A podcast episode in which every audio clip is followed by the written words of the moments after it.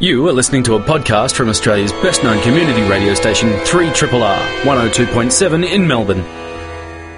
Good evening and welcome to Plato's Cave, a Triple R film criticism show. My name is Thomas Caldwell. I'm joined tonight by Alexandra Heller-Nicholas.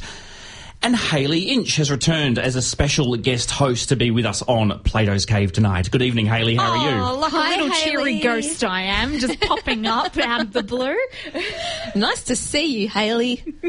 Oh, always a pleasure to be Yeah, here. well, thank you so much for coming back on. And you've been on Triple R quite a bit recently. You've been in my old stomping ground, in my old time slot. Running around with the breakfasters for a couple of weeks while Simone, the regular reviewer, was uh, uh, jaunting off in Europe, I believe. So that that was a lot of fun. I Seems really to be the thing that. to do, this jaunting off in Europe. That's what Cerise is right now. If they're not jaunting off in Europe, they're doing what Josh does, and they're jaunting in the States. Well, we're jaunting off in Brunswick. God damn it. they can be the envy of us. We're going to take a look at the French drama The Measure of a Man about the struggles of unemployment. And we will also be discussing Martin Scorsese's often overlooked 1985 surreal black comedy After Hours. But first, the BFG is the latest film by director Steven Spielberg. It's an adaptation of Roald Dahl's much loved 1982 children's novel of the same name. And as a side note, the film adaptation was the final script by screenwriter Melissa Mathison, who died late last year. Mathison was best known for writing the scripts for The Black Stallion, E.T., The Extraterrestrial, The Indian in the Cupboard, and Kundun. Now, the film version of the BFG follows and expands upon the original novel. It's about a young orphan girl named Sophie who is taken to giant country by the big friendly giant after she witnesses him on the streets of London. Unlike other giants, he does not eat children and prefers to spend his time capturing dreams. Actor Mark Rylance, who last appeared in Spielberg's Bridge of Spies, plays the BFG via the process of motion capture computer animation, and a newcomer Ruby Barnhill plays Sophie. Where to start with this? First of all, I guess, what did you think of the, the relationship between the BFG and, and Sophie? You've got a very established Academy Award winning theatrical actor via CGI against a, a girl who was sort of one of those classic Discovery stories. She was one of many who auditioned for the role. She's a complete unknown. I'll throw my hat in the ring. I thought their relationship was gorgeous. I'm three for three with my girl films this last three weeks. Uh, we had Mustang, we had The Fits, and now we've got Sophie, we've got Ruby Barnhill. She's up there. She's one of them. She's one of my girls. Um, I just adored her performance. She just carries this film more than Rylance, more than Spielberg's direct, more than anything, more than the money and the effects. She owns this film. What a spectacular performance. I just it's very, very strange for me to have an uncomplicated relationship with a Spielberg film. And um, this would be it for me, I think. I, I, I just adored her.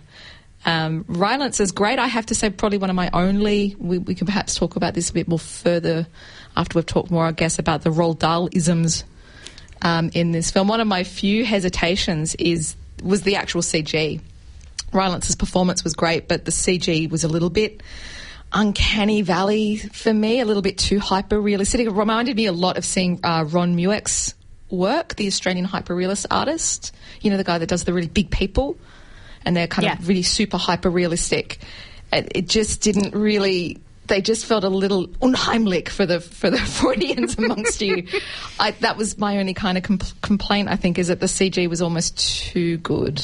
I, I, I I actually found it a little it- unsettling. I found the CG a little bit too like animation, actually. Oh, really? Yeah, I, I, I was slightly disappointed in the cartoonish look of it, and but I, it occurred to me that may have been done deliberately for the target audience, not because th- these are big giants talking about eating children. Maybe they were deliberately made to look a bit unreal, not to freak out kids. But um, yeah, when you head into that uncanny valley territory, you're, you're in a bit of trouble. And sure, there was a bit of that. I think it will date very quickly, and just in terms of the CG. All CG is going to date horribly, Yeah, isn't it? yep. Yeah, I think. Um, but I think that's the weakness in this film is that it was almost a bit too, a bit too ahead of itself. I think it could have gone a bit more lo-fi. And it might have been a little bit more. I don't know. It just, it, especially when in the scenes with them together that were quite close up, the perspective seemed really off Um, and that was when I really lost my kind of connection with what was going on in this film, which was quite strong. And it's very, very strange for me to say that about Spielberg. So. What about you, Haley? Did you get a strong response from this? Oh, I think I'm going to be the slight downer here, and it's it's not that I think it was necessarily a bad film. It comes down to a personal perspective of the BFG was one of my foundational texts as a child. It was a big, big one Yeah. for me as a kid too. Yeah, probably around like six or seven when I was first getting to the point where I was reading full novels by myself and things like that. It was a it affected me very, very deeply, and I also very much enjoyed. There was actually another animated version of the BFG made in 1989, uh, animated by uh, Cosgrove Hall, who are the British animators behind things like Danger Mouse and Count Duckula and things like that. Really? Highly, highly delightful. It, it, it used to be on the ABC a lot, I'm particularly when you were on down. holiday. Oh, it's it's on I think it's YouTube. on, yeah, it's online. It's Okay. on the YouTube. um, and so I I had a very strong connection with this story, and I did kind of go into it very excited to see what they would do, and I just kind of felt the, the, the changes that were made very much hit me in places that I did not appreciate. There's things like there's suggestions that the BFG has taken other children before Sophie and they've been eaten by the giants. And of course, the, the one that is revealed to Sophie is, you know, he, he was a boy. Um, there's, you know, far too much focus on the, the giant, that like the, the, the flesh eating, children eating giants, which I totally understand. You got Jermaine Clement. You totally want to spend a lot of time with Jermaine Clement. Bill your- Hader was in there too. and- you- but barely, you could barely tell which one was him, Yeah. which I thought was very unusual. Like, uh, Clement is very much the star of the flesh eating giants and is given the most screen time, which I totally understand because he was clearly having a very, very good time with it. But yeah, there's, there's a few dissonances between text and film which feel very Spielbergian to me, that feel almost like they're just being put upon the text. Um, I also found like Ruby Barnhill, she does do a really great performance, but the difference between book Sophie and film Sophie feels very quote unquote strong female character, and I found it. ooh, I don't know. I, the, the attraction for Sophie, I think, when you're a child reading it, is that she is a very scared little girl who's who's on her own, but she manages to do things herself. You know, while also being scared, but you know, not hectoring people and not yelling all the time and not correcting the BFG and hmm. things like that. And I just found it very. She didn't feel like my Sophie, and this is very much a personal, person, personal yeah, I side have, to, I have to say, I kind of, uh, for me, when I think of adaptation and Roald Dahl, I think about the um, the the the discourse that went down with the Tim Burton Willy Wonka adaptation, um, where Willy uh, Burton very much kind of presented it as a kind of reclamation that he was returning the text to the original book because the Gene Wilder version was such an atrocity and it was so unlike the book, and that he was returning it to the original. And I have to say that I think that in the spirit of the book, the Burton was far, far, far from the spirit of the book, even though the, the Gene Wilder version changes more, it's certainly a very different story. Um, just even in the look of Wonka, you know, if you, you kind of compare those books, I think in terms of just a kind of spirit rather than a direct pay. I mean, I'm I'm I'm skeptical of a lot of the language that's used in adaptation criticism more generally, and I think that.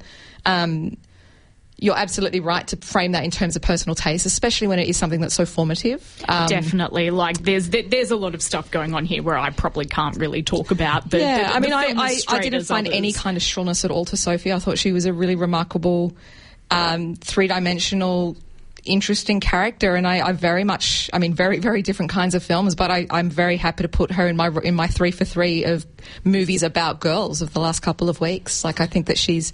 I'm not saying that this film is Mustang, and I'm certainly not saying that this film is The Fits, but I think that in terms of having uh, g- girls, not teenagers and not children, but but that kind of these girls in this kind of interesting liminal space of this sort of pre-pubic, pre-pubic, pre-puberty kind of age.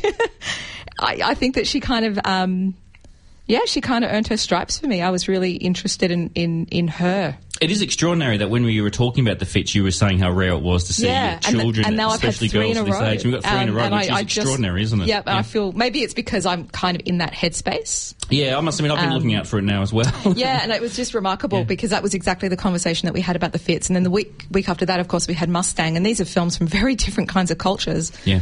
Um, I, Yeah. I was just going to jump in to say I, I reread the BFG right before seeing the film, and look, I, I, I feel that you know. I mean, the, the purpose of adaptation for me is to translate it to the screen and to make it more relevant to, to the age. So I actually really liked a lot of the changes. I mean, I think the film toned down some of the viciousness of the giants. So that the book has got a lot of description of bones being found outside orphan windows and that kind of thing. But I like the detail that the BFG has been lonely and has had companions before and it's ended badly. And I liked 2016 Sophie. I also adored 1982 Sophie, but I thought the Sophie got in this film was right for this film.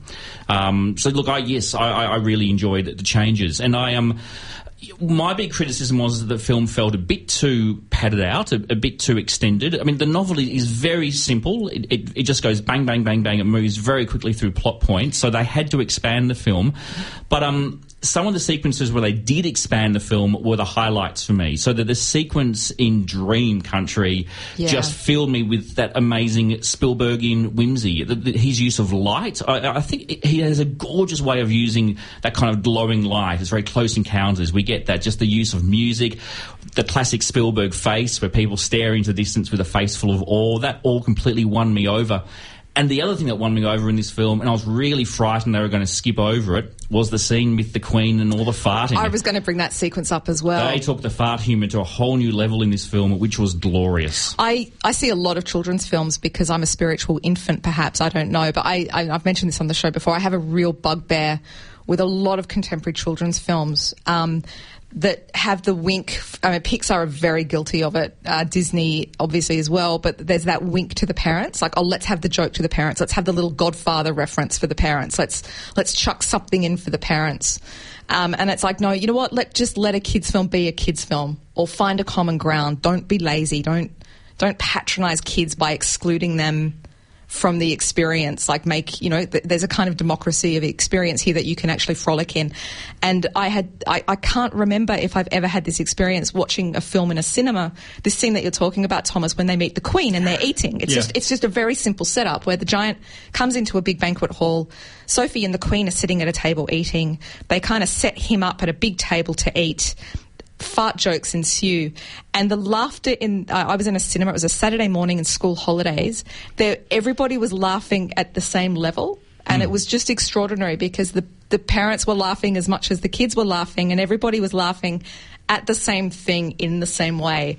And I, it really was quite emotional. It's like I, I can't remember that happening in a I children's feel like film. It I was- feel like that's the complete opposite of the experience that I had, Oh, where no. I where I watched it in an evening session at an inner city art house cinema, where there were entirely adults in the audience, and when that scene happened, Oh. it was deathly silent, apart from the the couple seated up the back who were very inebriated, and they pissed themselves. That sounds like So- my idea of hell. I mean, it's maybe that's one of the reasons I liked it was because I did see it with a room full of ten year olds who the movie's yeah. made for. And I, that's I the saw, I thing, saw I- it at the multiplex too. Yeah. Yeah, like- I, I, I found it so interesting that for a yeah for a f- essentially a family film in 2016, there is no wink to the adults. There is like I I would actually warn parents taking it, saying like there might actually not be much in this for you unless you really like I Spielberg found the films. opposite. To be honest, I, I, I actually, I'm, I'm very much the anti-Spielberg one of the team. I think, um, I, and Hmm. specifically because of his Pollyannaism, um, I find it very difficult.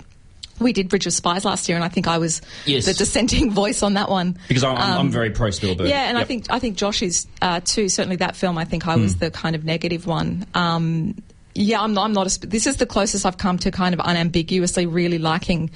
A This- this Spielberg film, and, and it was the opposite of that. I have to say, like being in a room full of adults and children, um, the adults were laughing as much as the children were. I was by myself. I didn't go with a child to see this, which is a bit weird going to a film as an adult by yourself.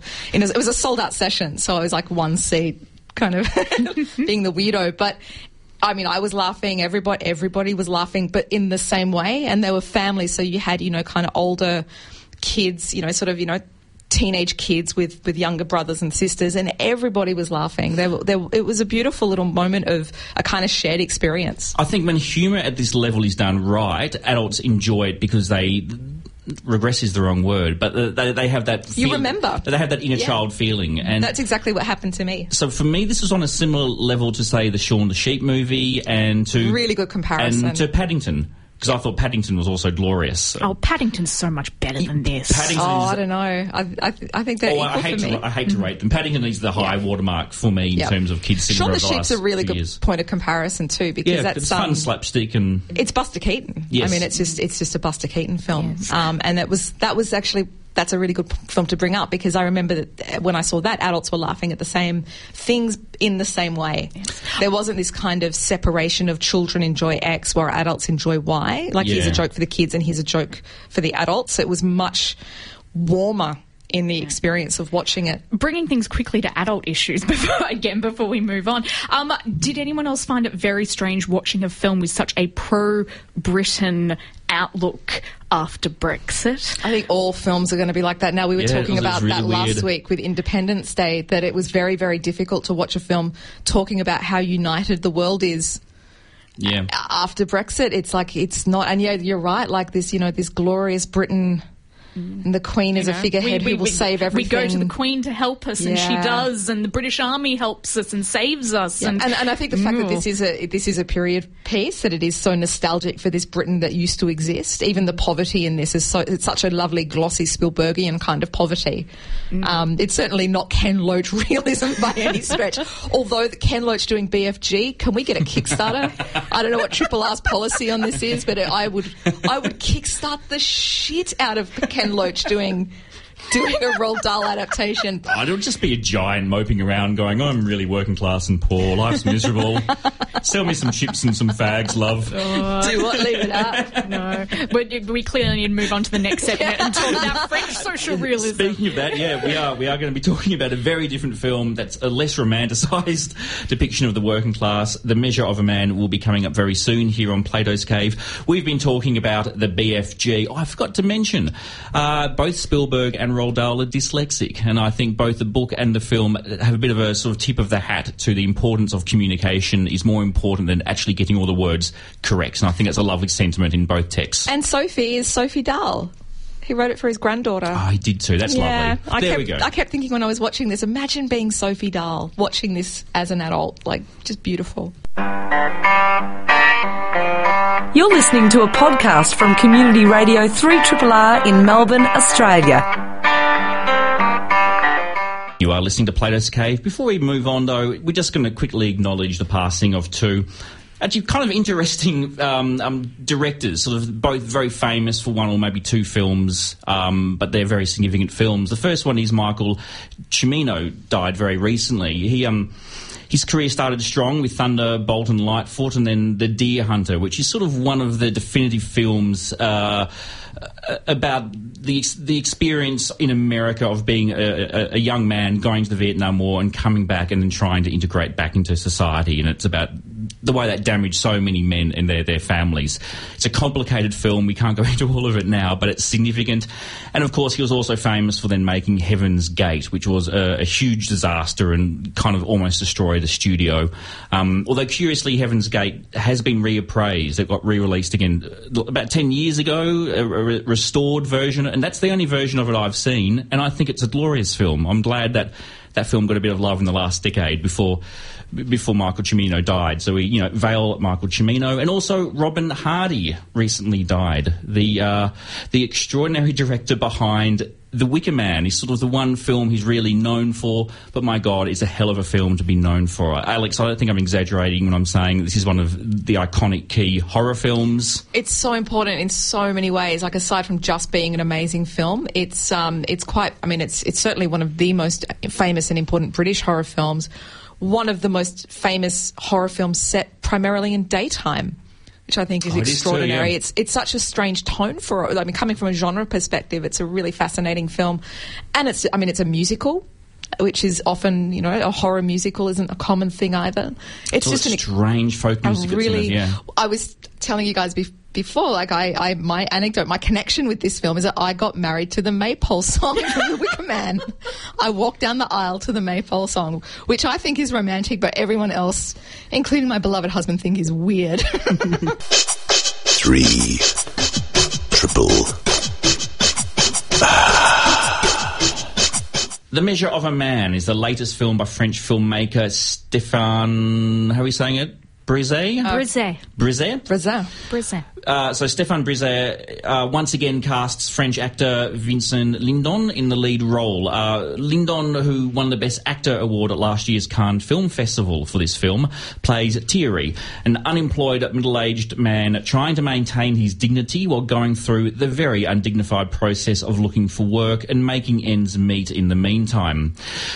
The film's naturalistic style conveys Thierry's frustrations, boredom, worry, and most importantly, the way he's constantly on display to be judged and condescended to. As the film develops, he is placed in a position to watch and judge others. Uh, the Measure of, of a Man is the title used for this film in English speaking territories, while the direct translation of the French title is The Law of the Market, which perhaps sounds a little less poetic, but it has multiple meanings within the context of this film, and I think it's a richer title for an extremely rich film. I gather we're all very much fans of this one. Very, very, very much at home to this. Um, Haley, do you want to go first? Oh, do I want to talk about my emotional breakdown while watching this You, film? you were bursting about this film before we went on air. Oh God, I think I, I think it's the, the, the, the revelation of the extreme uh, reaction I had to it. You know, you, you- you watch a lot of films. You kind of be a filmy person. You you build yourself up as oh I can watch anything. Nothing really flaps my feathers or anything like that. About That can replace that can replace Pack a Bong. oh flap flap my Flap the feathers. feathers. Flap my Yeah. feathers. I like it. But there was a point about two thirds of the way through this film where I completely broke down into just rasping sobs because this film is such an indictment on our society where working class people and people out of work are just thrown under the bus of commerce and making money and it's all centered on this fabulous performance by Lindon who with just his marvelous crinkled hangdog face becomes this avatar through which you experience just unending humiliation and degradation in terms of your own personal dignity in trying to find work that can make you feel fulfilled and and support your family and there's just no answers in this film I think one of the really key things with it, um, one of the other key words that I would really tie into that is scrutiny. It's a film about being um, that poverty means that you are scrutinized, and I've never seen a film make that more explicit than Yes, this. yes. Um, it's made explicit through surveillance, through literal surveillance, which we see in the second half of the film, but also in the first. I find the first half in a way even tougher because it's an unrelenting loop of humiliating scrutiny, um, and it, the, this film is just so it just so powerfully communicates that that that poverty and this kind of these systems that are in place to supposedly support people in need actually actively disintegrate communities. Um, it's very, very, very clear about that. A lot of the criticisms of this film that I've read um, drove me insane. Like I was so angry reading. Um, not even negative reviews, but kind of a eh reviews. We have a tendency, film critics sometimes have a tendency to have a very narrow idea of film history. Um, so a lot of people were like, "Oh, it's not as good as um, Two Days, One Nights. It's not as good as Ninety Nine Homes." It's so what's the other one? There's another. Uh, I Daniel Blake. Um, was the big one that it gets? Is it Daniel Blake? I Daniel I, Blake. I Daniel Blake which is the Ken Loach that won the, The Ken Palme Loach. d'Or this year Oh, yes. Yeah, yes, so right. so these are the films that are always kind of thrown into the mix as a point of comparison. The idea that Measure of a Man is only can only be understood in this post GFC context is insane. I mean, it just it just infuriated me. I went, but the, the director that this reminded me the most of, even though it's tonally very different and structurally very different, is the films of Elio Petri, the Italian director who made amazing films about the working class in the 1970s. One of the first films ever made was the Lumiere brothers, you know, the Lumiere workers leaving the factory. Cinema has always had an fascination with the working class. We look at the Soviet films during the 1920s, D.W. Griffith's Corner of Wheat in 1908. These are stories that cinema has really there's a long history of these kind of films, and this film, to me, Measure of Man, I, I had the same kind of emotional attachment to it, but this active, critical dehistoricizing of these kind of stories, I think, is really dangerous and really political. Like when you start saying this is just a film about the GFC, you are, and that's what the film does, is that it denies history and it denies experience. And this whole film, it just, I mean, especially the first half of this film, there's just these never ending banal loops of scrutiny and humiliation and judgment that this character is put in. And, and his performance is, is just like no other. I mean, he's, I, I fell in love with him. I came to him very late. Like, I knew who he was through his relationships and stuff, but I know him from uh, Claire Denis' Bastards. Yeah. Um, that's that's where he kind of blew me away. Yeah, Uh, he was Marco, I think, in that film. Yep, he did an excellent film called Welcome, which Mm-hmm. was one of the first European films to really address the, the, the refugee situation and, and, and just the, the desperate need for humanity towards refugees. And he's worked with this director a few times, and I've, I've seen at least one of those other films. Mm-hmm. He just has this face that conveys this kind of strength and, and a dignity, but also incredible vulnerability, failing, and despair. He does all this at once, and that's what his character has to do. I yeah, I was also extremely moved by this film, and I think anybody who's ever been unemployed or worried about money and going into that system where, where you have to rely on, on, on being on, on Centrelink or whatever it is in other countries will, will empathise to this film in a way that's quite painful and, and, and real, but also satisfying to see it expressed in cinema to say, I'm not the only one who was put through this bullshit.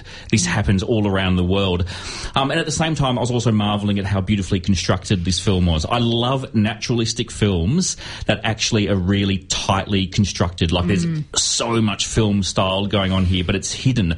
Um, The soundtrack is incredible. The use of silence in this film And is it's- just it's- amazing. It's riveting filmmaking. I mean, I'm, I'm worried that people listening to this might think it sounds really boring, but it's actually it's really really engaging, especially those early scenes where you just see how he's being so judged and like he's in job interviews or he's you know he's seeing the bank or he's trying to, to, to sell some of his personal items. And all these people are treating this man with so much experience and and you know professionalism and background and they're treating him like he's an idiot because he's unemployed. And I think that really speaks to the way we perceive people who are doing it hard. And the way the second half of the film reflects on this is through the surveillance shots where we are encouraged to look at people through surveillance cameras. And it takes a while for you to realize the people we're looking at aren't doing anything wrong. This is just surveillance footage. That act of looking for something bad in somebody means that you're immediately suspicious and paranoid of them. And it's really powerful the way this film communicates that. I um, a, it's, it's really simple language when I when I that I resort to. I think when I think about the effect that this film had on me, it the experience of it's a very very different film from Son of Saul. But I remember when I saw Son of Saul, I had the same feeling where it was almost a, a sense of awe in a very simple way. This is what film can do. Just.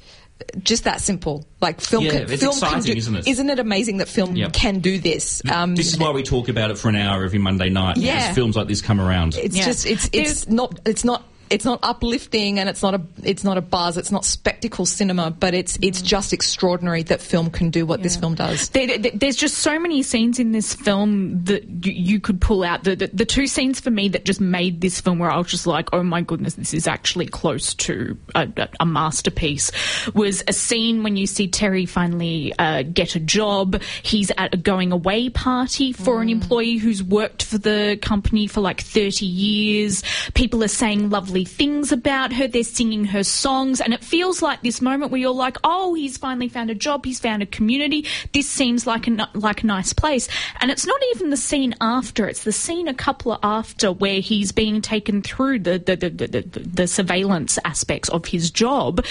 And a, a co-worker says some random thing to him about how, well, you know, not everyone at the firm decided to take early retirement, and and the the, bosses are actually looking to let more people go. And you realise oh my goodness, there is no salvation for anyone involved in in in employment in within this film and and and, and as an extent to the greater world. And at that point, I was just sitting there, just going. Full communism.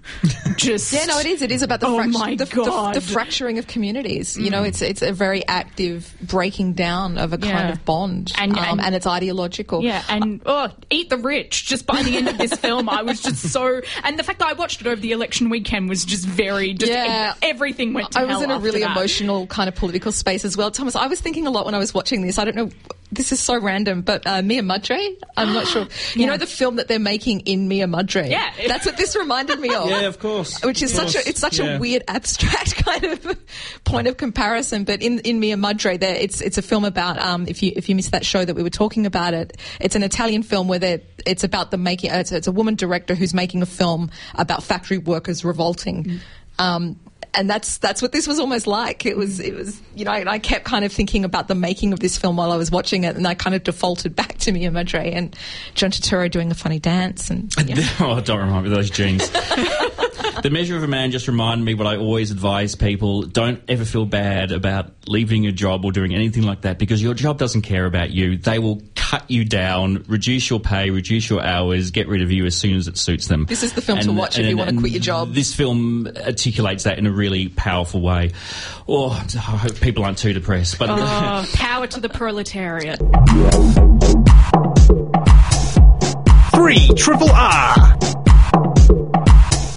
A lot of the time this year, we've been talking about you know people who mean a lot to us and mean a lot to the film industry who have died, and it's it sometimes feels like every other week we are announcing something very sad. So, Alex, this was your idea. Let's celebrate somebody who's kicking on in style. Olivia Havilland refuses to die. Olivia, my queen. Our queen, our dark queen. We were talking about our favourite Olivia. I mean, Gone with the Wind is the big one. I think Uh, she's yes, the last yes. living cast member. She's the last living cast member, so she played Melanie in Gone with the Wind. She also won two Oscars, one for To Each His Own, and uh, the second one to one of my personal favourite films, The Heiress, which is I I rewatched that on her actual birthday, Oh, and it was a joy. Eight, eight films, I think, with our Hobart boy Errol Flynn. Errol Flynn eight, eight, with nine the, films. Oh, they they had a whole The thing. Robin Hood Robin and- Hood, and and uh, Charge of the Light Brigade, and of course there was always the rumours that they were secretly getting it on, but she never confirmed because she was a lady. That's elegance. We wish you a Our big happy queen. birthday. 100 years old. You're listening to a podcast from Community Radio 3RR in Melbourne, Australia. So while the Scorsese exhibition continues at the Australian Centre for the Moving Image, there is a new series of weekly screenings of Martin Scorsese's films as part of ACMI's Scorsese Friday Night Cinema program. Coming up this Friday and the Friday after is the 1985 film After Hours, about a New York office worker played by Griffin Dunne, who also produced the film, who goes downtown to Soho one night to meet up with a girl he's just met played by Rosanna Arquette. Uh, soon he ends up in a bizarre sequence of events that prevents him from doing the one thing he ends up wanting to do get home safely and in one piece. After Hours blends together black comedy, flashes of surrealism, and anxiety. It references The Wizard of Oz and feels like and this is, this is these are my words. It feels like a yuppie retelling of the Odyssey, crossed with Kafka's The Trial, with lashings of castration complex style male anxiety. I really, really enjoyed revisiting this film. It, it, it is a film that tends to get overlooked as it's a bit of an anomaly in Scorsese's filmography, and I loved it. How did how did you guys cope with After Hours? Well, I think we're all a bit Scorsese crazy, Haley. I um, this my I think was my man Marty. this I think Love was him. the first film that he'd done in a decade without De Niro. Yeah. Like it was quite an anonym, an anonym, Yeah, an anomaly. and it was all in his- very all very last minute too. Yeah, well, it was because on the back of the Last Temptation of Christ falling apart, Yes, I so believe, he- which links us to our friend Mr. Heaven's Uh, Gate. yeah, so uh, originally, uh, straight after the King of Comedy, uh, Scorsese wanted to do The Last Temptation of Christ. He'd been he'd held on to the the book of it for like a decade, been trying to get it up, and basically the deal No. fell through. Oh, hello, Come Freudian on, slip there. Um, so uh, the, the, deal that he'd set up with United Artists fell through in the wake of Heaven's Gate, absolutely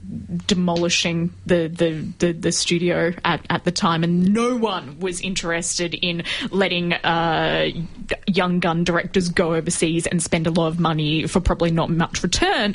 So he ended up basically just taking on After Hours as kind of like a cheapie to to keep, keep his wheels going and uh, put it together, throw it out there. And I think it's a it's a really interesting entry in the Scorsese canon. It, it it kind of slips neatly into what I call Scorsese's purgatory films.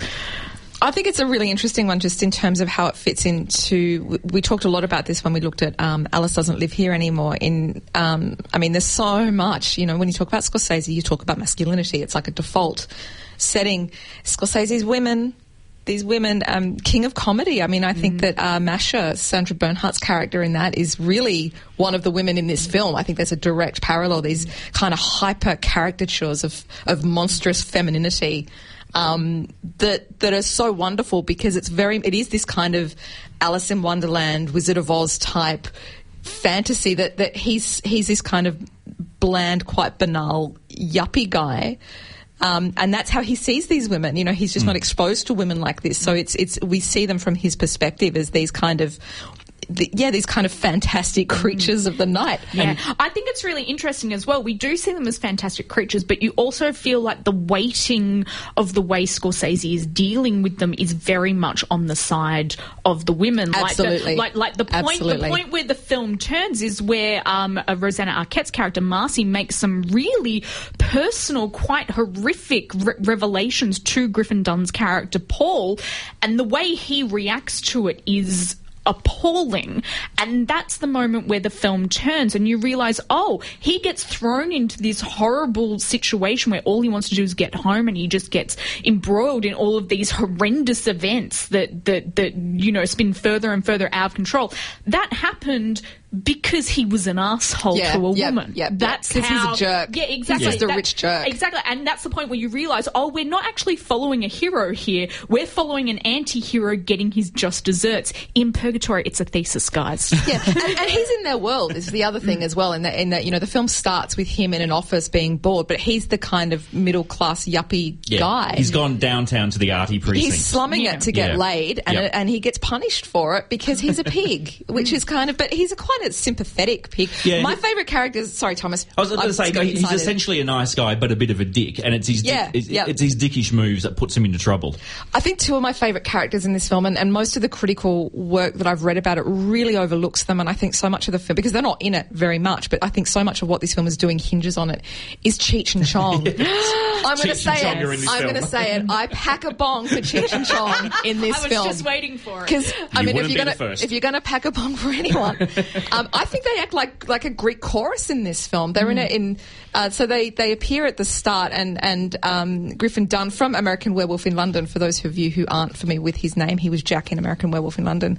Um, he he assumes that they're burglars, um, whereas in fact they are people. They are they are customers of an artist. They're buying art, which I just think is just the most hilarious setup. And there's there's a kind of that goes to an interesting place in the in the film's conclusion that is equally as wonderful. But I think that the Cheech and Chong characters really bookend this film. Like it's it's not. uh, The, the underworld, as, as as the protagonist finds it, isn't solely um, female, but it's very much capital O othered um, in terms of sexuality and different kind of uh, racial and cultural identities and, and women and just powerful women. He's in a world that is not the it is not the business guy White Wall bread. Street yuppie mm. world that he knows. It's a really 1980s film, and this is smack bang in the middle of the 80s. So yes, he is he is a yuppie with a bland, boring job, but ov- obviously he's reasonably affluent. Yeah, goes out to get laid, and he's suddenly mixing with with women and people who aren't white, and it's this yeah Kafkaesque nightmare mm. for him. And it's all, it's all very very light and, and fun in the film as well. It's, it's not light; it gets quite dark and mm. surreal.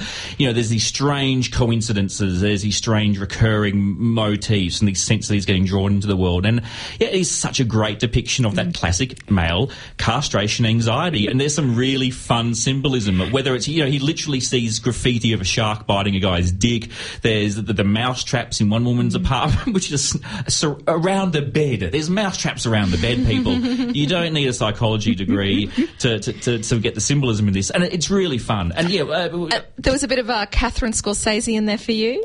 Did you spotted his parents in the diner, the very first diner scene. Oh, I missed Yeah, it. I, mean, I- um, I, saw him. I saw him in the punk club. Scorsese Yep. doing Yeah. his Yep. cameo, but I'm, no, I missed his Yeah, no, you, I, I thought of you when I saw his I mum. loved, I love Yep. Scorsese's mum.